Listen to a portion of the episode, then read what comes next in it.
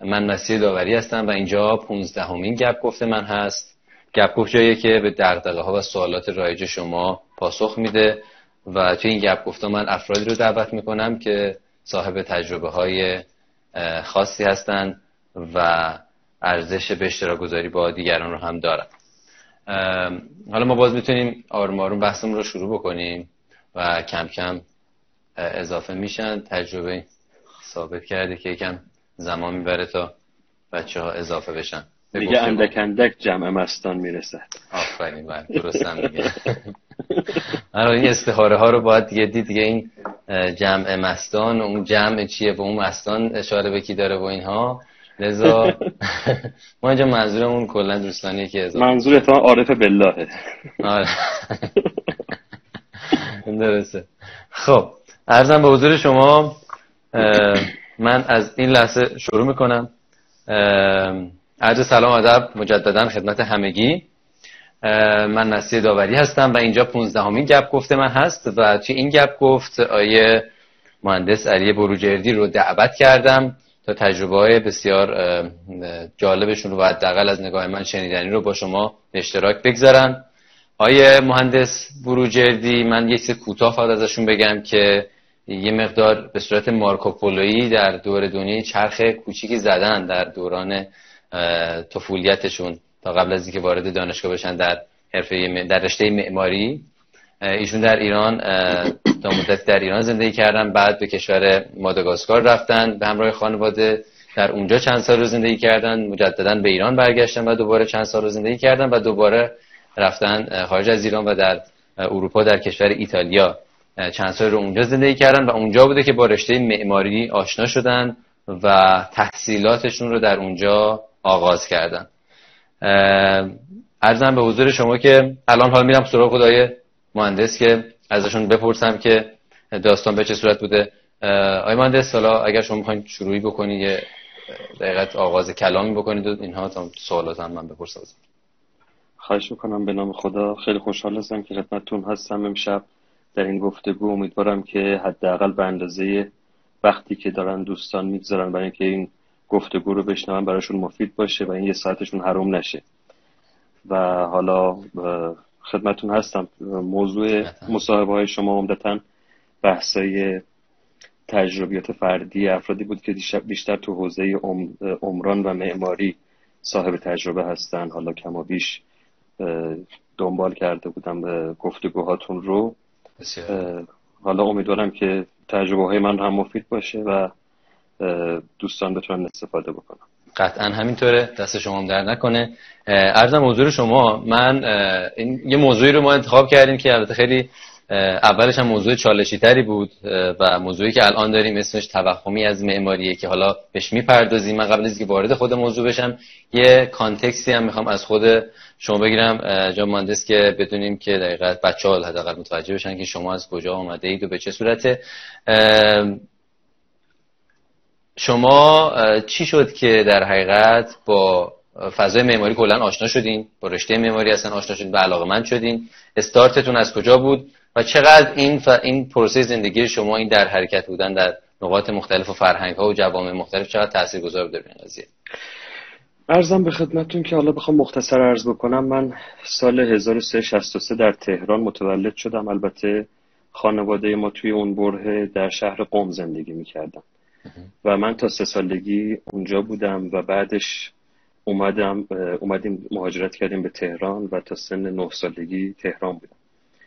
خب مدرسه رو که شروع کردم وسط سال به خاطر به کار و شغل پدرم ما مجبور شدیم از ایران بریم و حالا ایشون مأموریتی داشتن و ما رفتیم کشور مادگاسکار. خب مادگاسکار هم اولین تجربه خارج از کشور من بود.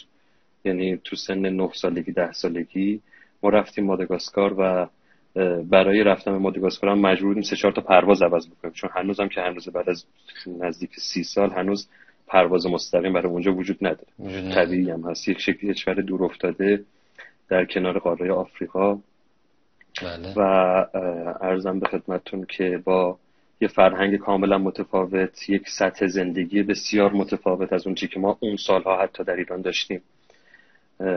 و خب ما می‌رفتیم از اینجا به دوبه از اونجا می‌رفتیم نایروبی از نایروبی می‌رفتیم مادگاسکار بعضی وقتا اتیوپی کمور هم بهش اضافه می‌شد. کمور که همون کشور زیر پونزی که توی اقیانوس هند هست. و خب یه سه چهار سالی رو در کشور مادگاسکار بودیم. من اون موقع به خاطر اینکه اونجا مدرسه نبود پیش مادرم درس میخوندم و ایشون به صلاح معلم من بود. برای اون سه چهار سال تا اول راهنمایی. از سوم دبستان تا اول راهنمایی. و بعد دوباره برگشتیم به ایران.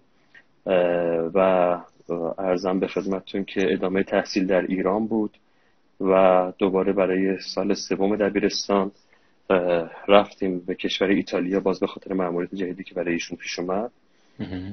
و اونجا توی ایتالیا من واقعا به معماری علاقه من شدم البته واقعا اینکه معماری چجوری در وجود یه آدم می‌تونه مثلا خودش رو علاقش رو نشون بده به نظرم برمیگرد از کودکی. این سوال رو شما چند روز پیش که با هم دیگه گفتگو می‌کردیم از من پرسیدید و من وقتی بیشتر بهش فکر کردم. شاید اولین تجربه از فضای معماری و رفاقت با فضای معماری برمیگشت به خونه پدر بزرگ من.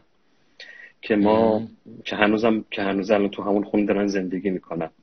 یه خونه ای در خیابون گرگان یه خونه قدیمی الان نزدیک پنجاه سال دقیقا پنجاه سال مال 1349 که این خونه خب. کوچولوی دو طبقه یه پاسیو داشت که سه تا از فضاهای خونه به این پاسیو نگاه می‌کردن و این پاسیو داخلش یه درخت نخل تنومندی بود که آخرش هم مجبور شدن به خاطر اینکه دیگه از اون پاسیو دست نیزد بیرون مجبور شدن قطعش بکنن با یه مکافاتی و از آشپزخونه از حال از اتاق کناری و همین پلن تو طبقه بالا دید داشت به این پاسیو و شما بی نهایت پرسپکتیو تو این پاسیو می‌تونستی ببینی و این واسه من انقدر جذاب بود که دائما بوده بود از پلا می‌رفتم بالا از اون اتاق گوشه نگاه می‌کردم به این پاسیو از اون اتاق دیگری مثلا نگاه می‌کردم به حال پایین.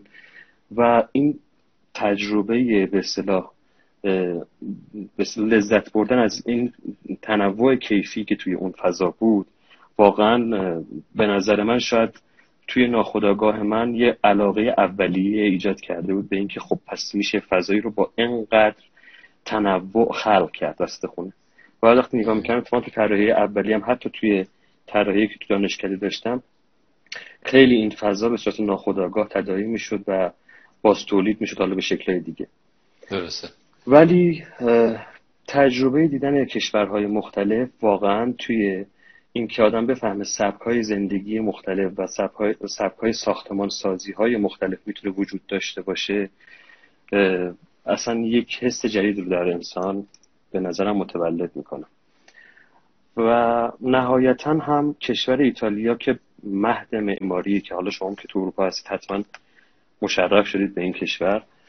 نه متاسفانه ولی زیاد در ارتباط بودیم با تصاویر و مستندها و اینها به خاطر همین اشرافیت عمومی داره. آره. کشوری است که مهد معماریه و به اصطلاح خود روم واقعا یک موزه است یک موزه در مقیاس شهره. و من معتقدم که واقعا توی ایتالیا بودن و اینی که عاشق معماری نشدن توضیحش سختتر از اینه که در ایتالیا بودم و چجور شد که عاشق معماری شدم طبیعیه که کسی که در اونجا باشه واقعا به معماری توجه ویژه می‌کنه. و منم توی سنی بودم که باید انتخاب رشته می‌کردم و وارد دانشگاه می‌شدم علاقه من قبل از اینکه برم اونجا واقعا به رشته های حقوق و علوم سیاسی بود. من توی دبیرستان دوره رو رشته علوم انسانی میخوندم به خاطر اینکه علاقه خیلی خاصی به رشته حقوق علوم, علوم سیاسی و فلسفه داشتم کلا. خیلی مطالعه می‌کردم راجع به این حوزه ها تاریخ رو که واقعا عاشقش بودم. و بعد از این که رفتیم ایتالیا خب اصلا عوض شد نگاه من. و من نگران بودم که شاید از این فضاها دور بشم توی سنگ و آجر و سیمان گیر کنم. ولی یه دوستی داشت پدرم اون موقع که یه سمیناری رو اومده بود ایتالیا به نام آقای مهندس حسینی که ایشون خودش توی فضای به ساختمان بود. و رشته عمران رو البته خونده بود. ولی حس جالبی یعنی نگاه جالبی به موضوع معماری داشت. البته ایشون یه آدم میان رشته ای بود. یعنی هم حوزه های علوم انسانی رو خیلی مسلط بود. الان دکترای فلسفه علم داره ایشون. و با من خیلی صحبت کرد سر اینکه خب بالاخره وقتی آدم ایتالیا می‌خواد این رشته رو انتخاب بکنه و بره وارد دانشگاه بشه چرا معماری نه؟ و من همین توضیحات رو بهش دادم که من شاید خیلی آدم فنی نباشم و نخوام مثلا توی این حوزه اونم من دوست دارم بیشتر نظری و حالا خیلی مادی نیستم. برام توضیح می‌داد که نه اتفاقا رشته معماری رشته ای نیستش که تو توی لزوما توی همین فکر می‌کنی مثلا آجر و سیمان و اینا گیر بکنی. نه. یه رشته فنی است که البته یه پشتوانه مبانی نظری هم داره. که بعد وقتی وارد شدم دیدم واقعا همینطوره. یعنی معماری از فرهنگ میاد و فرهنگ یک پشتوانه فلسفی جامعه شناسی ادبیاتی همه اینها این یک فرش در هم تنیده است. و اگر می‌خواید معمار خوبی بشید قطعا باید تاریخ رو بلد باشید. قطعا باید نسبت به فلسفه مطالعات جامعی داشته باشید. ادبیات رو خوب بدونید. فرهنگ رو بشناسید. تا بتونید یه خروجی معماری خوبی داشته باشید. و بعد در ادامه بعد از اینکه تقریبا نزدیک 80 88 با 88 باید دقیقا توی ایتالیا به اصطلاح گذروندم برگشتم به ایران به خاطر اینکه ماموریت پدرم به اتمام رسیده بود برگشتم به ایران و دانشگاه شهید بهشتی پذیرش گرفتم و رفتم ادامه تحصیلم رو اونجا دادم. و از سال 84 که برگشتم همزمان از ترم دومی که اومدم ایران مشغول شدم توی دفتر معماری هم یه مهندس مشاور بود شروع کردم به کار کردن و بعدش رایگان نه به صورت رایگان ولی خب حقوق به قدری پایین بود که میشه گفت نزدیک به حداقل خرج رفت آمد اون در میومد. کارآموزی تقریبا میشه گفت به یه همچین شکلی. حتی ما کارآموزی اون موقع نداشتیم. ولی شروع کردم به کار کردن و باز به صورت پروژه هم از مثلا شهرداری یادم پروژه گرفتم. اون موقع خونه پدری شهید چمران رو می‌خواستن مرمت کنن و بحث رولوبش رو گرفتم. اون موقع توی مهندس مشاور بحث معماری داخلی احیانا طراحی نما خصوصی ساخت ماکت اینها رو انجام می‌دادیم تا درسمون تقریبا تموم شد. و البته قبل از اینکه درسم تموم بشه همزمان یک پروژه توی دانشگاه شهید بهشتی استارت خورد در سال 85 موضوع طرح توسعه حرم هستعلی و فکر کنم تابستون سال 85 بود که با اون پروژه شروع کردم. البته چون زبانم بد نبود بیشتر ترجمه متون به مطالعات فرادست که مشاور انگلیسی اون موقع کار کرده بود رو شروع کردم و رو طرح جامعه شهر نجف کار کرده بود. چون بعد شرایط بعد از صدام بود و هنوز خیلی کار عمرانی شروع نشده بود. هنوز عراق ناامن بود خیلی و ستاد باسازی عتبات تصمیم گرفته بود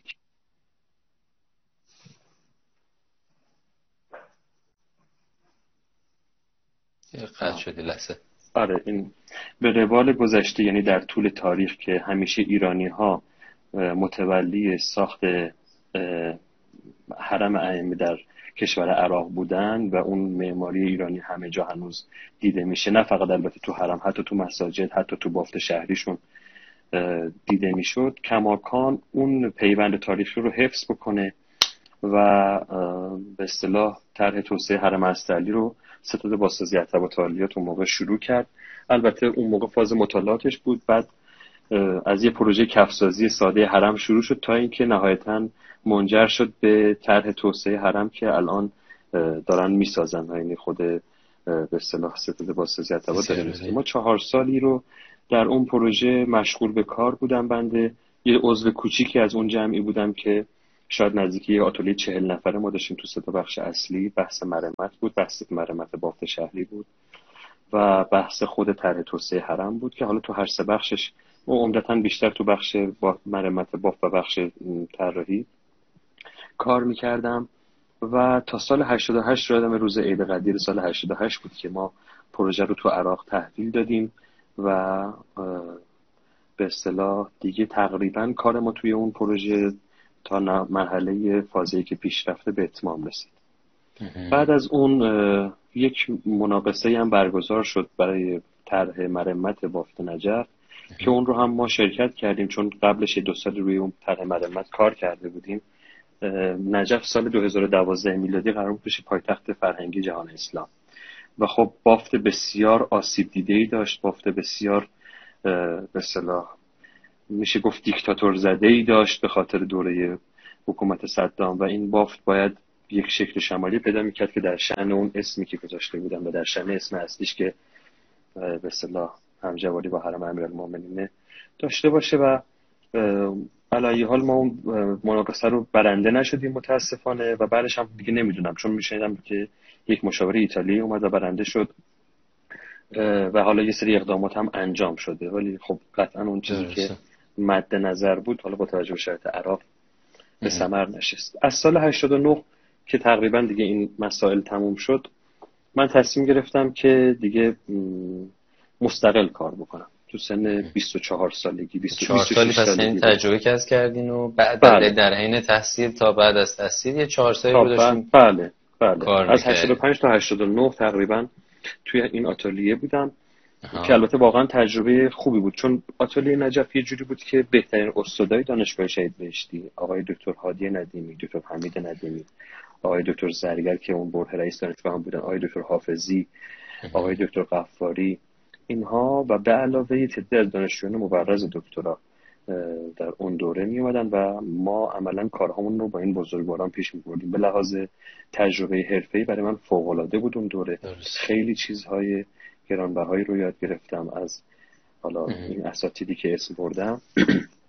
و واقعا هم حالا جدای همه اینها خود پروژه یه برکت خاصی داشت تو زندگی خود من بعد از این من تصمیم گرفتم که دیگه برای کسی کار نکنم. و به این نتیجه رسیدم که بیام و دفتر خودمون رو راه بندازیم. با یکی از دوستان که شاید 8 9 سال از من بزرگتر بود و با هم دیگه از قبل سر یه از پروژه ها آشنا بودیم. تصمیم گرفتیم دفتر خودمون رو راه اندازی بکنیم و به قول معروف یه استودیو کوچیکی داشته باشیم برای کار طراحی.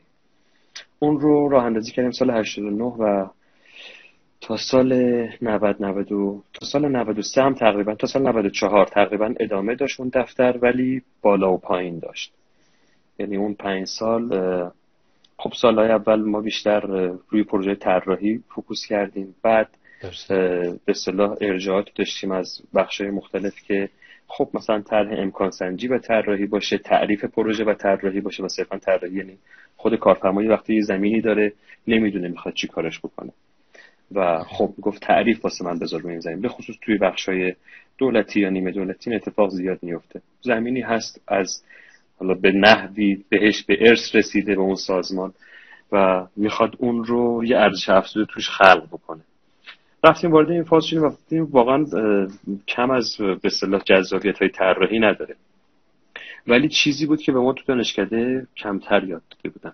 یعنی شما مثلا اینکه تعریف پروژه بکنید داشتیم. مثلا ما توی دانشکده داشتیم زمینی به ما می‌دادن توی منطقه ای حتی می‌گفتن که مثلا شما زمین رو هم تو منطقه خودتون برید انتخاب بکنید. ما این تیپ چیزها رو توی دانشکده شهید دانشگاه معماری دانشکده معماری شهید بهشتی داشتیم.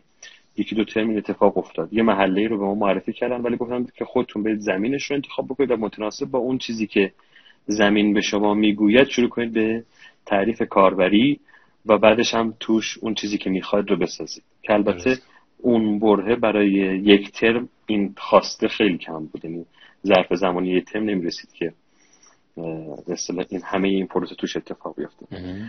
و من اونجا احساس کردم که پروژه به معنی پروژه خیلی مفصل تر از اون چیزی است که ما در معماری خوندیم و کارفرما به عنوان معمار یه انتظاراتی از ما داره که ما توی معماری نخوندیم. توی رشته که تو دانشگاه گذروندیم اون درسایی که تو دانشگاه داشتیم اینها رو به ما یاد ندادن. و یه حافظه تاریخی هم از معمار تو کشور ما وجود داره. حافظه تاریخی که از معمار در کشور ما به نظر من وجود داره این است که معمار جامع همه دیسیپلین های ساختمانی است. جامع به معنی اسم فائل یعنی جمع کننده. جمع کننده همه دیسیپلین های ساختمانی است. یعنی از وقتی که می‌خواد یک پروژه ساخته بشه از اول بی بسم الله از معمار می‌خوان تا آخرش. ولی وقتی وارد فاز کار حرفه‌ای میشیم می‌بینیم که توی اون دیسیپلین های ساختمانی که داریم خیلی صحبت می‌کنیم معمار چندان جدی گرفته نمیشه. چون معمار معماری خونده ولی نسبت به پروژه به تمام اطراف و اکناف پروژه اون اشراف لازم رو نداره. به خاطر همین خیلی وقتا تو فضای حرفه معمارا رو دست کم می‌گیرن. مهندس سازه مهندس تاسیسات معمارها رو دست کم می‌گیرن. جمله معروفی که هممون شنیدیم میگن معماری نقاشیه. معمارا بله. نقاش میان میگن فقط میگن این فرم من می‌خوام. این آسیبی که ما خودمون به رشته به اصطلاح به حرفه خودمون زدیم. به خاطر اینکه اون اشرافی که قدمای ما تو رشته معماری نسبت به همه جوامع پروژه داشتن ما الان امروز نداریم. ما خیلی چیزها رو بلد نیستیم. و نسبت به اینکه خیلی چیزها رو هم بلد نیستیم اشراف لازم رو نداریم. ما از سازه خیلی سر در نمیاریم. به خاطر همین فکر می‌کنیم که سازه ها نمی‌فهمن که ما معمار چی می‌خوایم. با سازه که میشینیم میگن که بابا این مثلا یه چیزی کشیده رو کاغذ نمی‌دونه که نمیشه. وقتی فضایی که برای تاسیسات اختصاصی به حالا تو پروژه بزرگتر دارم عرض می‌کنم. فضایی رو که برای تاسیسات در نظر گرفتیم کوچیک جاش مناسب نیست هزینه های کانال کشی رو به عنوان مثال داره می‌بره بالا. نمی‌دونیم که داریم چه هزینه رو به کارفرمای اصلیمون تحمیل می‌کنیم. بعد اون تاسیساتی میگه که آقا معماره فقط نقاشی می‌کشه. نمی‌دونه که به لحاظ فنی این چجوری اجرا میشه. خلاصه موضوع پروژه فقط معماری نیست. البته نخ تسبیح همه دیسیپلین های پروژه واقعا معماری است. منتها به شرط آنکه معمار معماری باشه که اشراف به همه به اصطلاح زوایای یک پروژه داشته باشه. این بود که من از میانه کار فهمیدم که خیلی چیزا هست که نمی‌دونم. یعنی من یه برهی که اومدم دفتر خودم را راه انداختم فکر کردم خب بالاخره معماری خوندم با استادای بزرگی کار کردم و خب خیلی چیزا رو فهمیدم. یک غروری بر من غالب شد و گفتم که حالا باید برم دفتر خودم راه بندازم. توی کار فهمیدم خیلی چیزها رو نمی‌دونم هنوز و این رو زمان بهم یاد داد. من خیلی از بحث‌های حقوقی رو اشراف نداشتم. من مفهوم زمان توی طراحی رو نمیفهمیدم. من مفهوم دیالوگ برقرار کردم با کارفرمایی که ریال به ریالش رو حساب کتاب داره می‌کنه و من ازش می‌خوام که آقا تو بیا این فرمی که من میگم رو بیا اجرا بکن رو نمیفهمیدم. به مرور اینها رو یاد گرفتم. البته اون دفتری که به صلاح ما شروع کردیم سال اول به طراحی گذشت و عمدتا کارهای طراحی و بعدش بیشتر بحثای امکان سنجی و طراحی همزمان شروع شد توش به صلاح وارد شدم.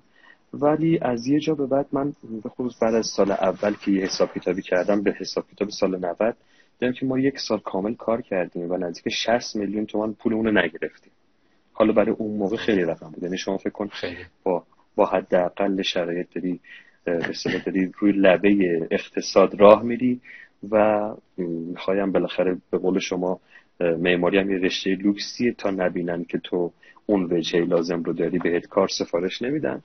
ولی کن از اون برم به لحاظ اقتصادی تو تنگنای بسیار شدید قرار گرفتیم. تصمیم گرفتیم که یه تحولی بدیم تو کارمون. تحولش هم به این شکل بود که تصمیم گرفتیم که شروع کنیم خودمون پروژه ساختمانی در تهران تعریف کردن خودمون طراحی بکنیم و خودمون هم جذب سرمایه بکنیم و بسازیم. کار بسیار شجاعانه بود توی اون برهه. و شروع کردیم سر بعضی از پروژه این کار کردن تا اینکه نهایتا سر یک پروژه به شکستی خوردیم که عملا برمیگشت به خامی ما. من توی اون پروژه‌ای که به اصطلاح با شرکامون رو اختلاف خوردیم و نهایتا اونها رفتن پروسه رو دادگاهی کردن بدونی که ما خبر داشته باشیم و یه سری احکام گرفتن که خیلی به ضرر ما تمام شد. من یه بار حساب کردم اون ورشکستگی که اتفاق افتاد حداقل سه برابر کل دارایی من تو کل زندگی بود. و بسیار شکست سنگینی بود. البته تا چند سالم درگیر کار دادگاهیش بودیم تا اینکه الحمدلله خدا رو شکر هم کسانی که پولشون رو به عنوان سرمایه گذاشته بودن و هم به اصطلاح حالا با انواع اقسام اشکال تونستیم اون موضوع رو رفع رجوعش بکنیم و به خیر گذشت و ما الحمدلله بدون که سکته بکنیم اومدیم بیرون از ولی کن دیدم یه ترسی بر من غالب شد که خب پس نشون میده تو هنوز خیلی چیزا رو نمی‌دونی که بخوای مثلا تو این فضا قدم برداری. به طور مستقل. آره به طور مستقل. و واقعا هم مثلا صرف کار طراحی واقعا من اقنا نمی‌کرد.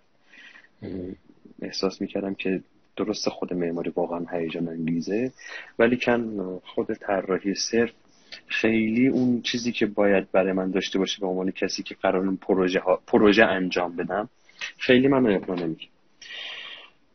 بعد از اینکه موضوعات دادگاهی ما تمام شد و هم البته همزمان میشه گفت من دفتر رو کم کم دیگه کم رنگش کردم و تصمیم گرفتم برای اینکه تجربم بیشتر بشه تو حوزه پروژه کار کردن فراتر از کار معماری.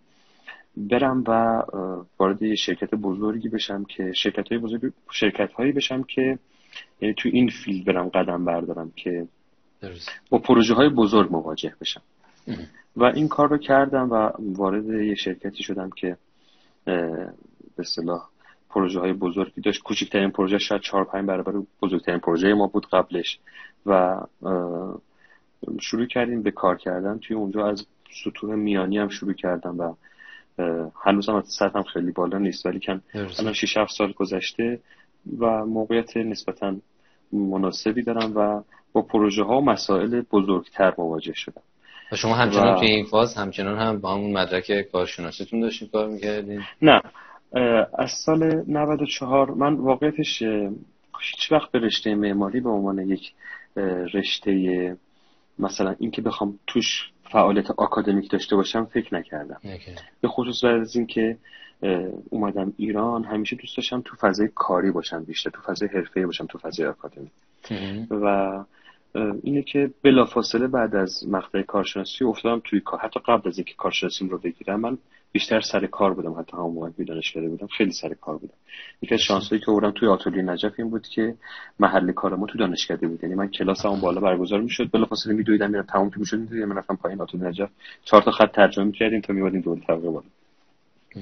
اما سال 94 وارد یعنی پیرو همون سوالاتی که داشتم من احساسم این بود که همونطور که توضیح دادم معمار بهترین حلقه واسط اون نخ تسبیحیه که باید پر ارکان پروژه رو با همدیگه ست کنه. ولی به شرط اینکه دانشش رو داشته باشه. یعنی بدونه که پروژه چه الزاماتی داره و حالا پروژه ساختمانی البته. پروژه چه الزاماتی داره و معمار چجوری می‌تونه این حلقه واسط باشه. ببینید بله. همونطور که گفتم وقتی میگیم معماری یک بخشی از پروژه است باید این رو هم در نظر بگیریم که معماری بخش چشمگیری از پروژه است. یعنی معماری اون چیزی است که نهایتا بیشتر از هر چیزی دیده میشه. و اگر هم هر کدوم از بخش های پروژه ایراد داشته باشن نهایتا ضعف معمار رو میرسونه که نتونست این هماهنگی لازم رو ایجاد بکنه. پس نخ تسبیح قرار معمار باشه. اما معمار باید خودش رو کامل بکنه. معمار باید به تکنیک های مختلف خودش رو کامل بکنه تا بتونه اون نقش نقش اون نقش تصویر رو به نحو احسن انجام بده. و چیز چه چیز گم شده ای بود که بیشتر در شما توی تحصیل پیدا نکردین؟ من احساسم این بود که ما معمارها نسبت به موضوعات پروژه به عنوان اون کلیت کار یعنی از اول به بسم الله از تعریف تا تأمین منابع مالی تا بله. احداث و ساخت و پایان نسبت بهش بیگانه ایم. به کل این فرایند. به کل فرایند پروژه. و بعد این رو می‌رفتم و در خودم قویش می‌کردم. جبرانش می‌کردم. این شد که یکی از دوستان که فکر کنم همین الان تو live ما هست به من پیشنهاد داد که برو و syllabus های درسایی که سازمان مدیریت صنعتی ایران داره ارائه میده رو نگاه کن. من رفتم تو سایت رو گشتم دیدم که یه درسی رو یک به اصطلاح دوره ای رو سازمان مدیریت صنعتی گذاشته به نام دوره مدیریت عمران و ساختمان. یه وقفه بدم من راجع به سازمان مدیریت صنعتی صحبت کنم. سازمان بله. مدیریت صنعتی ایران تأسیسش بکنم مال سال 39 یا 40 در ابتدای دوره جهش اقتصادی ایران تحریزی و به بنیانگذاری شد. و نقش خیلی عمده ای رو هم در اون دوره توی به اصطلاح پلنریزی یعنی عملا تحریزی صنعتی ایران داشت. و هدفش هم این بود که به صورت اجرایی مدیران کشور رو توانمند بکنه که بتونن در کنار کار اجرایی که دارن انجام میدن نسبت به بحثای نظری و مدیریتی مسلط بشن و با به صلاح یک انرژی و دانش مضاعفی کاراشون رو پیش ببرن. سه تا برنچ اصلی داشت مشاوره پژوهش و آموزش که بخش آموزشیش دوره های مختلفی رو برگزار می‌کنه و کماکان هم داره این کار رو انجام میده. اون دوره وقتی من این سیدا دیدم من دوره دوم مدیریت عمران و ساختمان که متخصص برای مدیر عامل شرکت ساختمانی تربیت می‌کنه. اون رفتم شرکت کردم و تقریبا دو سال و نیم اون دوره رو گذروندم که خب اصلا یه چیز متحول کننده ای بود برای من. توی نگاه من به پروژه توی ادبیات مذاکره چون از درس اصول و فنون مذاکره ما داشتیم اونجا تا بحثای تامین منابع مالی پروژه انواع اقسام ابزارهایی که میشه برای تامین منابع مالی پروژه بزرگ استفاده کرد. عرضم به خدمتتون که بحثای PMBOK کنترل مدیریت پروژه استاندارد مدیریت پروژه بحثای بازاریابی بحثای MIS و مدیریت استراتژیک مبانی مبانی اصول مدیریت تفکر سیستمی و همه اینها کنار همدیگه. یه پکیج کامل از مدیریت یه پکیج کامل از تلفیق مدیریت و ساختمان, و ساختمان. مدیریت انرژی. خیلی از استادای ما مهندس بودن که به این بحث علاقه من بودن و اومدن دوره های رو گذرانده بودن. یا مهندسینی بودن که به تخصصی یک موضوعات خاصی رو مطرح می‌کردن. و خب خوبیش این بود که حتی کماکان هم همینطور هست. مد... ساز و مدیریت صنعتی یکی از ویژگی‌های اصلش این است که کسانی که اونجا دارن درس میدن عمدتا توی بخش پژوهش و مشاوره هم دارن کار می‌کنن. یعنی با واقعیت های بازار با واقعیت های جامعه توی فضای حرفه‌ای در ارتباط هستن و خب اون به اصطلاح خیلی برای من واقعا دوره مفیدی بود. تو کارم هم واقعا کمکم کرد.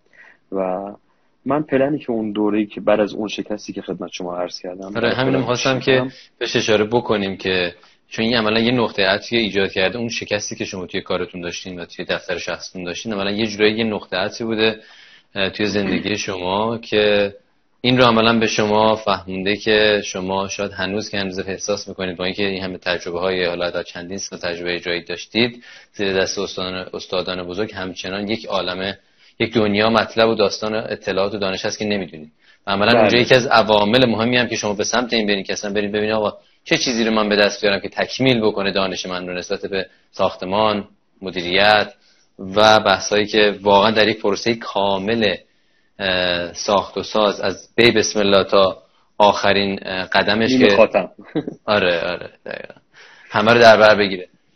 خب؟ ارزم به خدمتتون که رفتم و اون دوره رو شرکت کردم و واقعا هم به هم کمک کرد. و پلن من در برای حالا حداقل برای زندگی حرفه این بود که من دوباره تا چهل سالگی به بخش خصوص بخش خودم برنگردم. یعنی من کارفرمای خودم تا چهل سالگی نشم.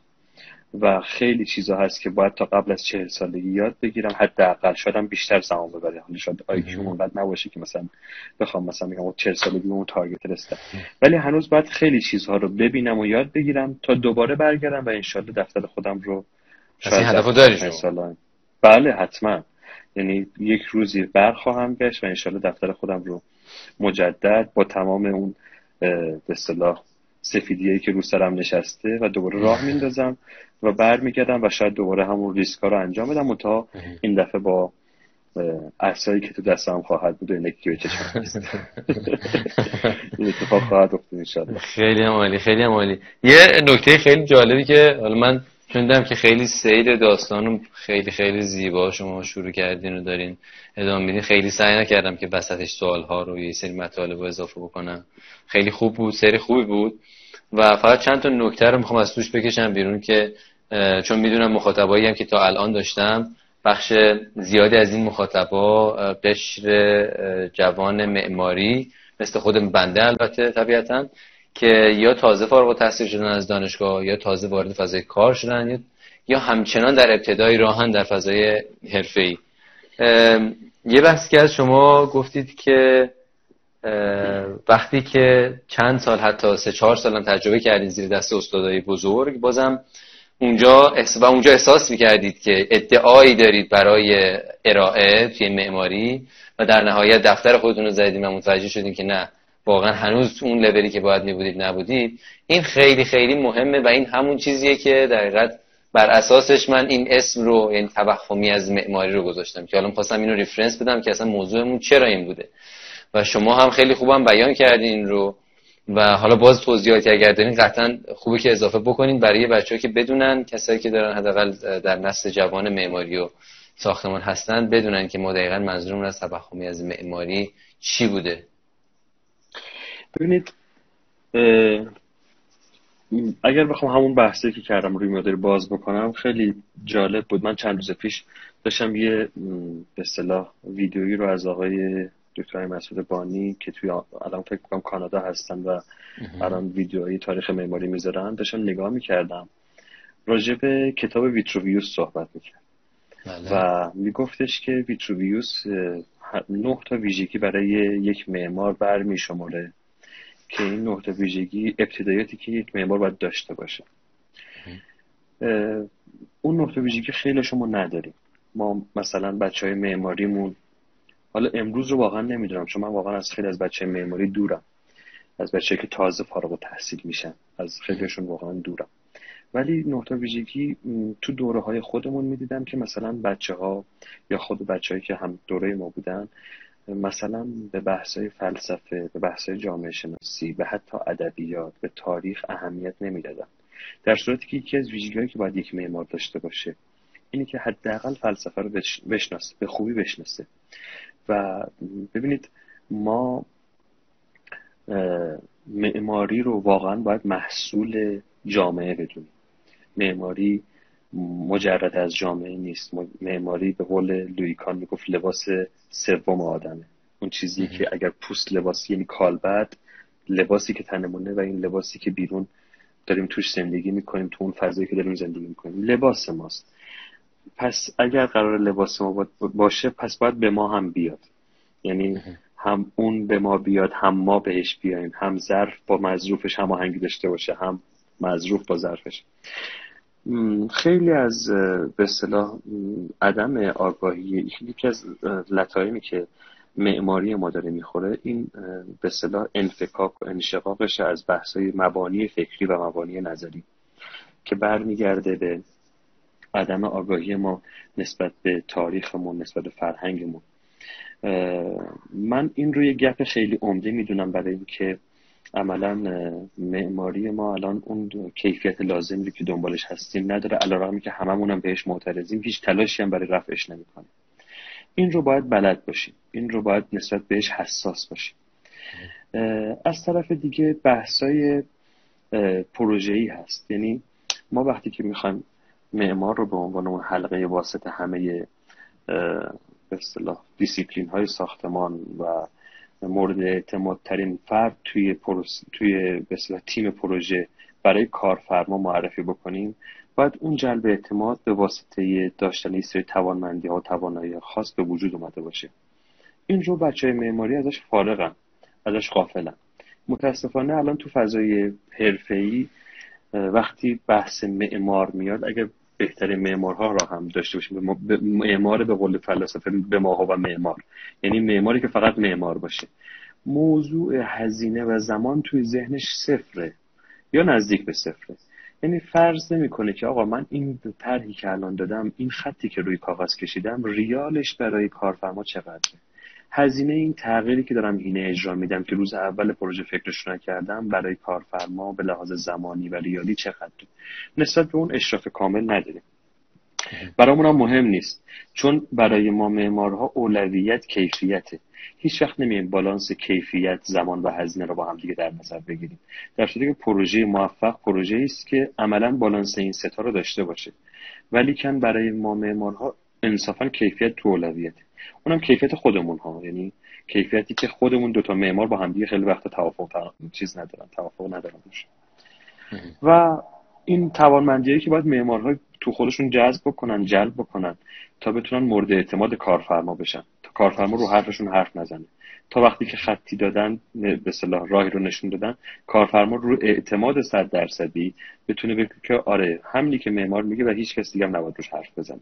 اگر توقع اون به اصطلاح اعتماد رو داریم باید این تقویت رو هم تو خودمون ایجاد کرده باشیم به لحاظ بنیه علمی و بنیه فنی که آقا من وقتی دارم این حرف رو می‌زنم همه جوانبش رو کامل دیدم. تو نگران بقیهش نباش. فکر همه چیش کردم.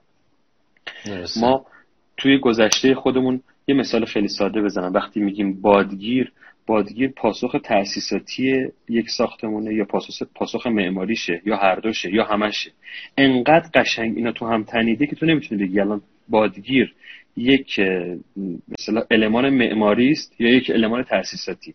انقدر قشنگ عین فرش کنار هم دیگه چیده شده.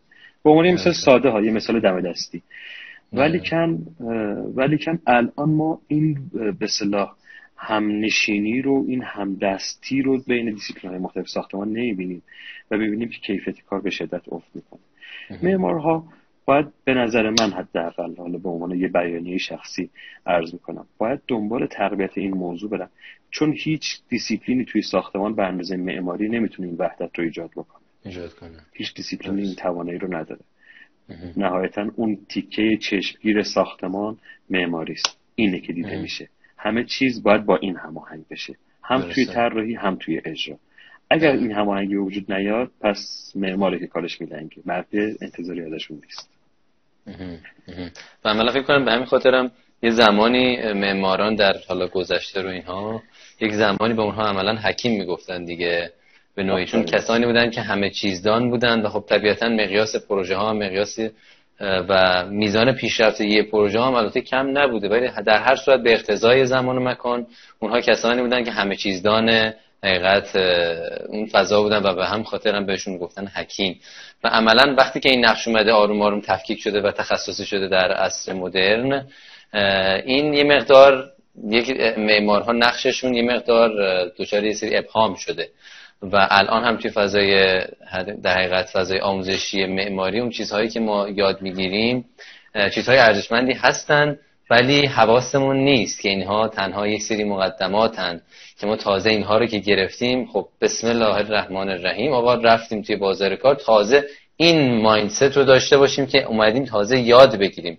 نیومدیم که تازه ارائه کنیم و همه بیان و برای ما اجرا کنن. اون تجربه که خود من هم داشتم و وقتی وارد دفتر معماری شدم در اون زمان. احساس می‌کردم که ما الان دیگه خیلی دیگه آدمای خفنی هستیم ما معماریم. ولی در این حالم می‌دونستم که در درونم اینو حس می‌کردم که با خودم گفتم خب حالا ما چیکار کنیم؟ مثلا مثلا ساختمون رو چجوری می‌سازن اینا رو؟ مثلا چجوری مدیریت می‌کنن این پروسه رو؟ او مثلا در یک روز نزدیک مثلا 30 نفر 40 نفر 50 نفر در این پروژه نه چندان اصلا بزرگ. دارن همزمان کار می‌کنن. چجوری اصلا اینا رو میشه با هم هماهنگ کرد؟ و بعد که رفتم جلو اینها دیدم که او اصلا ما هیچ نمی‌دونیم از داستان. و بعد اون موقع بود که بچههایی که جدید میومدن و بعد از ما میومدن تازه ما هیچی نمی‌دونستیم. فقط فهمیده بودیم که نمی‌دونیم. بچه‌هایی که جدید میومدن هنوز متوجه نشده بودن که نمی‌دونن. و بعد اون موقع برای ما جای تعجب و گاهن هم خنده بود که عجب ما هم یه روز این شرایط بودیم و چقدر جالبه که اصلا آدم حتی قبول هم نمی‌تونن بکنن در ابتدا چون نمی‌دونن. آره. به همین خاطر در یک توهمی از معماری در ذهن ما شکل گرفته. اومدیم و حالا توی فضای کار یهو این توهم خورد میشه. میشکنه یه سریا کلا از این فضا میرن بیرون یه سریا تازه می‌فهمن و ادامه میدن و به نوع به نوعهای مختلف. شما یه اشاره کردین گفتیم من حالا نمی‌دونم نسل جدید چجورین. الان خب در نسل جدید ما پیشرفت های خیلی زیادی توی سری زمینه هایی داریم و خب حقیقتا پسرفت هایی هم داریم. اون پیشرفت ها در زمینه تکنولوژی و مهارت های دقیقت ابزاری بچه هاست. و منظورم از مهارت های ابزاری مهارت هایی که توی کار کردن با نرم افزارها کار کردن با اون تکنولوژی های جدید که حالا اسمای مختلف داره معماری دیجیتال فابریکیشن نمی‌دونم معماری دیجیتال فابریکیشن و چیزهای مختلفی که خیلی یه مقدار یه مقدار خیلی زیادی هم البته اینو بگم دهن پرکن شده. و خیلی جذابیت ایجاد کرد و به همین خاطر بیشتر بچه ها رو من می‌بینم که خیلی به این فضا گرایش پیدا می‌کنم و کمتر می‌بینم کسایی واقعا برن تو بطن معماری و پوست بندازن اصطلاحا یعنی چندین نوع چند بار پوست بندازن تا اینکه برسن به اون نقطه ای که باید. و این یکی از داستان های داستان دیگه اینه که ما خب نسل خیلی کمتر صبوریم. خودم رو دارم میگم. نسل خودم رو دارم میگم. ما نسلی هستیم که خیلی کمتر صبوری داریم و خود من همیشه احساس می‌کردم وقتی که اومدم بیرون دیگه باید الان دیگه برم بتره کنم باید برم پروژه کار کنم این ور وقتی هم که رفتم ارشد اومدم دیگه انتظاراتم بیشترم شده بود. احساس می‌کردم الان خیلی آدم خفنتری هم در حالی که وقتی نگاه کردم ارشدی هم که گذروندم همون ارشد همون معماری بوده همون کارشناسی بوده چند تا طرح بیشتر فقط پاس کردیم و در نهایت همون نقطه قبلی که قرار داشتم هنوز تو همون نقطه و اینم گفتم بهتون بگم که در مورد نسل جدیدی که وجود داره. خیلی ممنون. ببینید من معتقدم واقعا ما یه ای داریم به اسم مدرک. یعنی این مدرک گمراهمون می‌کنه. ما از 18 سالگی 19 سالگی وارد دانشگاه میشیم. 22 سالگی لیسانسمون رو می‌گیریم. 24 5 سالگی فوق لیسانسمون رو می‌گیریم. اگر کار نباشه دوباره میگیم برای دکترا خوندن. سن 31 دو سالگی هم دکترامون رو گرفتیم. و خب یک به اصطلاح رزومه قوی تحصیلاتی آره آره طولانی. آره فکر می‌کنیم که خیلی چیزها رو بلدیم ولی واقعا فضای کاری فضای حرفه‌ای بسیار متفاوت از اون چیزی که ما توی دانشگاه ها یاد می‌گیریم. خیلی جامعه تره خیلی متفاوت تره شاید واقعا با به صلاح مدارک معماری مدارک آکادمیک معماری ما نتونیم مریض عمل بکنیم. یعنی نتونیم واقعا با یک پروژه به گونه برخورد بکنیم که حالا مسائلش رو حل بکنیم؟ مسائل پروژه خیلی انسانی تر از اون چیزی که ما توی دانشگاه می‌خونیم. مسائل پروژه گاهی با یک مذاکره خیلی ساده حل میشه. گاهی با اشراف نسبت به یک بند قراردادی حل میشه. گاهی دانستن یه سری مثلا ریزکاری هایی که تو سوال جواب های ساز و مدیریت مدیریت مدیریت برنامه‌ریزی کشور بوده حل میشه. ولی اگر اشراف نشه باشی ممکن تبدیل به دعوا بشه. با یک پیمانکاری که خیلی ساده میشه قانعش کرد و ادامه کار رو قانعش کرد که با همون رقم ریال اولیه انجام بده میشه این کار رو بست و پیش برد. یا اینکه میشه میشه موضوع رو حادش کرد و از روی ندانستن یک پروژه رو خوابوند. یک پروژه ای که عدم و نفع روزانش ممکن چندین میلیون تومان باشه. درسته. چند صد میلیون تومان باشه. زره. تاخیر توی فروشش تاخیر تو تحویلش می‌تونه زیانهای خیلی زیادی به کارفرما خیلی وقت ما اینها رو نمی‌دونیم. اینها رو تو دانشگاه هم به ما درس نمیدن. ما یه هیله ای داریم به اسم هیله مدرک که فکر کنیم که حالا که الان این رو بلدیم پس هر چی که به عنوان معمار گفت ما توی دانشگاه شاید بهش می‌گفتن معمار ملی خدای ملی. یعنی یه غروری داشتیم تو دانشگاه. آره دیگه اصلا معماری دیگه اصلا با شاه هم فالوده نمی‌خوره.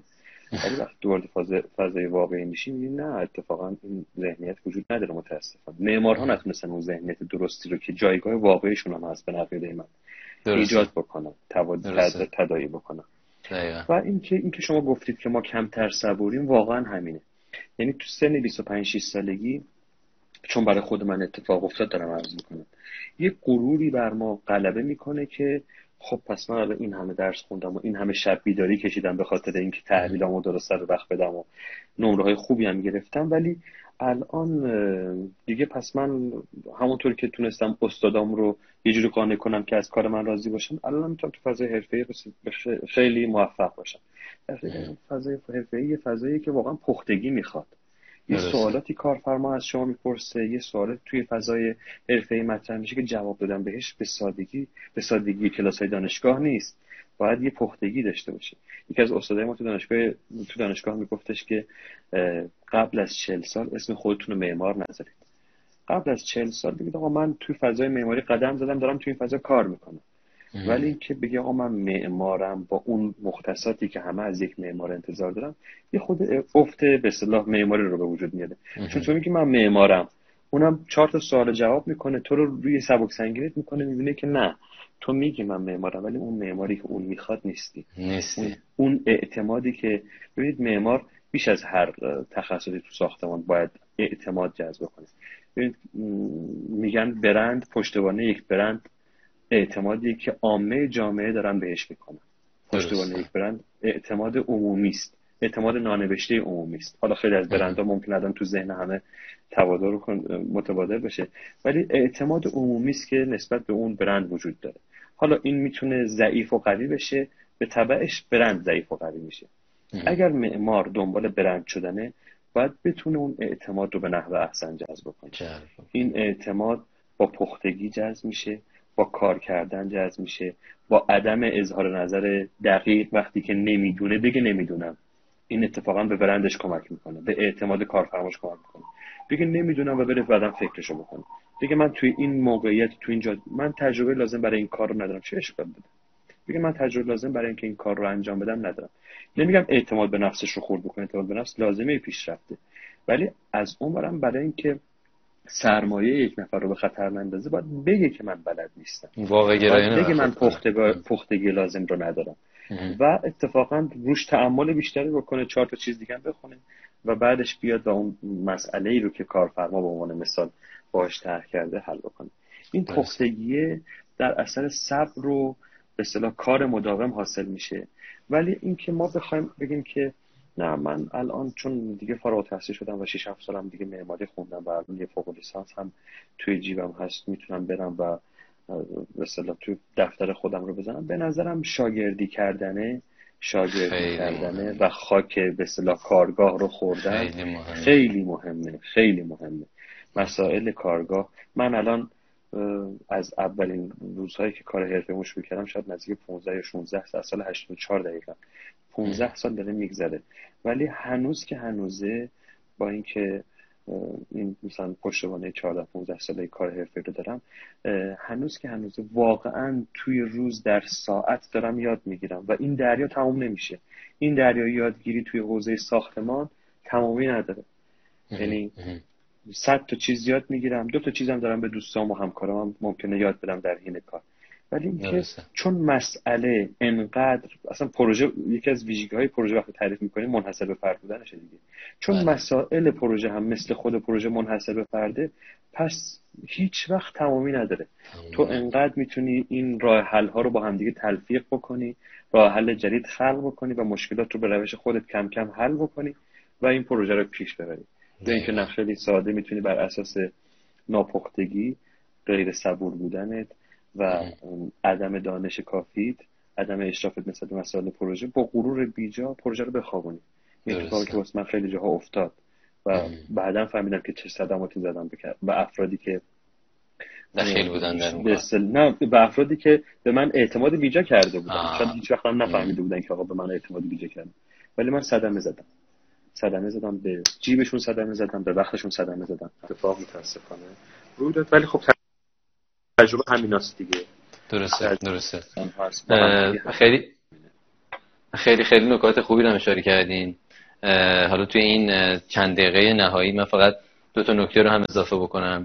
یه نکته خیلی مهم که توی صحبت شما بود که الان کامل خیلی خوب تبیینش کردین در مورد موضوعمون یعنی همون تبختری از معماری که برمیگرده به غروری که خیلی از ماها داریم وقتی که از دانشگاه فارغ التحصیل میشیم. و توی همین رابطه هم من یه کتابی بود قبلا هم توی لایوان برای بچه‌ها معرفی کرده بودم کتابی هست به اسم ego دشمن من است. ego همون کلمه لغت انگلیسی دقیقت غرور و غرور داشتنه که خوبه که بچه ها خوبه که اینو مطالعه بکنن دیده بهتری بهشون میده. و اینکه صحبت شما خیلی به نظرم روشن کرد قضیه رو و نیازی واقعا پیش توضیح تکمیلی دیگه نداره. و فقط یک نکته دومی که می‌خواستم بگم این بود که شما یکی از کارهایی که کردین این بوده که عملا رفتین و ادامه تحصیلتون رو در یک رشته در یک رشته دادین که در یک جای دیگه اصلا در سازمان مدیریت صنعتی اصلا برگزار شده و این جایی هستش که شما وقتی که من توی صحبتام با قبل, قبل از live با شما داشتم این رو گفتم من به شما هم گفتم صادقانه گفتم مثلا این سازمان مدیریت صنعتی شنیده بودم مثلا ولی اصلا حتی به ذهنم هم خطور نمی‌کرد که اونجا اصلا ارشدی به نام مدیریت مدیریت و ساختمان و چیزی که می‌تونه واقعا به ما کمک بکنه که فضای اجرایی حد اجرا... توی در واقع توی تمام حرفمون می‌تونه. نه اینکه فقط فضای اجرایی از تمام اون بحث مدیریتی گرفته و ساختمان و همش به طور یک پکیج. و اون تصور غلطی که برای ما ایجاد میشه به خصوص که وقتی که فارغ التحصیل میشیم از کارشناسی چند تا گرایش مشخص از دانشگاه های مشخص رو فقط به عنوان ارشد و دکترا می‌بینیم جلومون. گرایش های مثل انرژی و تکنولوژی و داخلی و معماری معماری و منظر و همین. تمام. و عملا همونا هم که واردش میشیم بعضیاش واقعا حداقل به نظر من وقتی که معماری معماری دوباره میریم برای ارشد می‌خونیم عملا هیچ چیز ارزش افسوده ای غیر از آشنا شدن با یک سری افراد جدید و اساتید جدید به ما اضافه نمی‌کنه. و اینو من خواستم اینجا دقیقت روش تمرکزی بکنم تو این چند دقیقه پایانی که بچه‌ها بدونن این قضیه رو که واقعا فقط این مسیر رو نگاه نکنن چون هممون داریم این یه برو داریم نگاه می‌کنیم و هیچکی واقعا نمیاد شاید کمتر کسایی مثل شما میان نگاه بکنن که آقا من چی می‌خوام دقیقا؟ چه, چه چیزی رو کم دارم؟ اونی که کم دارم شاید دقیقا اون جاهایی که من دنبالش میگردم ارائه نمیشه. شاید در یک جای دیگه ارائه میشه. این هم خیلی مهمه که بدونن بچه یه چیزی رو من اینجا میان کلامتون اضافه کنم چون دو سه بله. بیشتر وقت نداریم. بله من بله. قطع می‌کنه. ببینید یه چیزی که ما تو معماری به نظرم شروع یاد گرفتنش بود بحث شکستن قالب هاست. یعنی وقتی میگیم صحبت از خلاقیت می‌کنیم که توی رشته فنی اوج خلاقیت به نظرم توی رشته معماری اتفاق باید بیفته یکی از تکنیک های خلاقیت شکستن قالب هاست. یعنی اگر واقعا جلوی پای یک معمار تازه فارغ التحصیل شده در, در مقطع کارشناسی فقط به قول شما چهار پنج تا رشته هست من این انتخابم این بود که برم وارد فضای کار بشم و ببینم برای ادامه کار چی می‌خوام. و برای ادامه کار به نظر خودم اون چیزی که می‌خواستم پیدا کردم. اگر هدف از معماری اون یعنی تعریفی که من خودم برای خودم کردم هدف از معماری اون ستون فقرات پروژه به عنوان جمع کننده جامعه همه دیسیپلین های پروژه است و باید پروژه توسط به نظر من صالح ترین فرد برای جمع کردن پروژه ساختمانی یک معماره. پس باید این توانمندی رو در خودمون ایجاد بکنیم. و به این سمت رفتم و اون رشته رو به همین دلیل انتخاب کردم. و این رو که اگر واقعا از مقطع لیسانس فارغ التحصیل شدید خیلی عجله برای ادامه دادن نکنید. فوق لیسانس برای کسی خوبه که سوال داشته باشه. دکترا برای کسی خوبه که سوال داشته باشه تو ذهنش و بخواد برای به دنبال اون پیدا کردن جواب اون سوال بده و این مقاطع رو ادامه بده. و الا کار روتین رو انجام دادن به خصوص توی رشته ای که بحث فنی توش خیلی قالبه به نظرم خیلی اون چیزی که حداقل از معماری تو شکستن قالب ها یاد می‌گرفت یاد نگرفت. خیلی عالی خیلی عالی. توضیح تکمیلی خیلی خوب بود. دستتون نکنه آقای مهندس. خیلی خیلی گفتگوی خوبی بود. ممنون که دعوت دقیقت من رو پذیرفتین و به حال با مشغله که دارین این زمان رو گذاشتین. واقعا ارزش داشت که این صحبت ها از این نگاه بقیه هم دقیقت به گوش بقیه هم برسه و از این نگاه دیگه به داستان نگاه بکنن. خیلی ممنونم از شما. من کلام آخر میسپارم به شما چند ثانیه و بعد خداحافظی می‌کنم. سلامت باشین. خیلی ممنونم. من از شما متشکرم. فقط یه جمله آخر میگن تول زندگی شروع به تولد شروع زندگی نیست. تحوله که شروع زندگی. امیدوارم که حداقل به اندازه یه ساعت اون کمک کرده باشم برای اینکه بعضی ها به تحول فکر کنم. بسیار عالی. دست شما در نکن خیلی ممنونم. من از همینجا تشکر می‌کنم مجددا و از دوستان می‌خوام اگر که کسی رو می‌شناسن که خودشون تجربه ارزشمندی دارن حتما به من پیام بدن و من خوشحال میشم که دعوت بکنم از اونها تا اشتراک به اشتراک بذارن این تجربه ها رو. خیلی ممنونم. متشکر یا علی خدا نگهدار یا علی خدا نگهدار شما. خدا حافظ